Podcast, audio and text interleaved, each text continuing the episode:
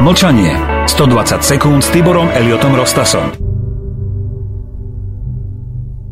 Dnes už ani nevravíme o orvelovskom svete deformovania reality newspeaku, z ktorého sú vylúčené slova a pojmy s významom. Dnes už hovoríme o globálnej sieti vlastníkov a výrobcov správ. Takzvaná novinárska etika a profesionalita sa odvoláva na pravidlo dvoch zdrojov ako na tradičný spôsob záruky objektivizácie správy. Problém však je, že dnešná epocha ešte vypuklejšie ako kedykoľvek predtým prezrádza, že nič také ako objektivita v mainstreame neexistuje. Minimálne v rovine globálnej tvorby hlavného svetového spravodajstva. Prelomovým medzníkom novodobého vyrábania správ bola prvá online vojna v Perskom zálive v roku 1991. Tu však treba poznamenať, že online sa vyrábala v amerických štúdiách. Skvelým prípadom je Charles Jacko, reportér zo CNN a jeho falošné reportáže zo Saúdskej Arábie na zelenom tzv. kľúčovacom pozadí. Ako to vlastne funguje? Aj priemysel fabrikovania správ, podobne ako potravinársky priemysel, má stovky a tisíce značiek a akoby aj výrobcov a vydávateľov. Pravdou je, že ak pátrate hĺbšie, postupne sa všetky tieto značky a výrobcovia sústreďujú do užšieho a užšieho vlastníckého prostredia.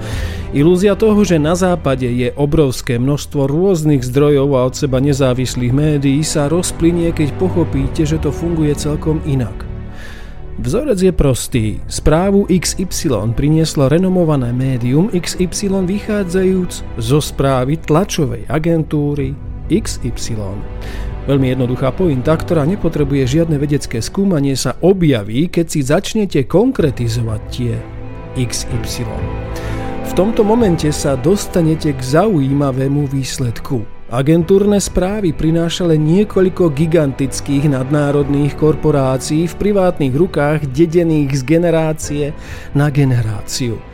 To je asi dedičná genetická schopnosť byť objektívnym. Pozrime sa bližšie, kto konkrétne dnes vytvára slobodný a objektívny trh s výrobou a predajom informácií. Je to predovšetkým veľká štvorka, tlačové agentúry United Press International, Associated Press, Reuters a Agence France Press poskytujú viac ako 90% zahraničných správ vytlačených svetovými novinami. Rozhodujúci vplyv má AP, dodáva správy 1320 novinám a Reuters dodávajúca správy 6500 novinám. Aj na stránkach agentúry Bloomberg sa v prehľade o kapitálových trhoch dozviete, že Rothschild Sons Limited kontroluje a vlastní akcie Reuters, konkrétne Reuters Founders Share Company, ktorej predsedom predstavenstva je Per Gillenhammer. Člen rady je napríklad aj Jiří Dinsbír.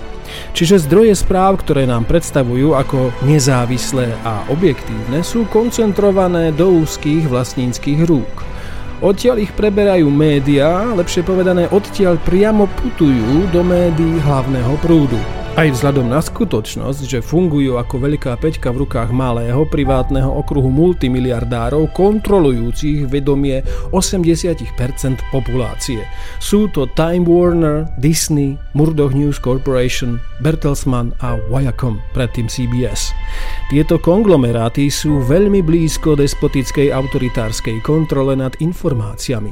Ešte pred pár rokmi organizácia Oxfam International venujúca sa problematike narastajúcej majetkovej nerovnosti medzi superbohatými elitami a zvyškom sveta publikovala informáciu, že 84 ľudí má rovnaký majetok ako 3,5 miliardy populácie. Dňa 16. januára 2017 zverejnila správu, podľa ktorej vlastní 8 najbohatších rodín dokopy toľko ako 3,6 miliardy ľudí, tvoriacich tú chudobnejšiu polovicu celosvetovej populácie.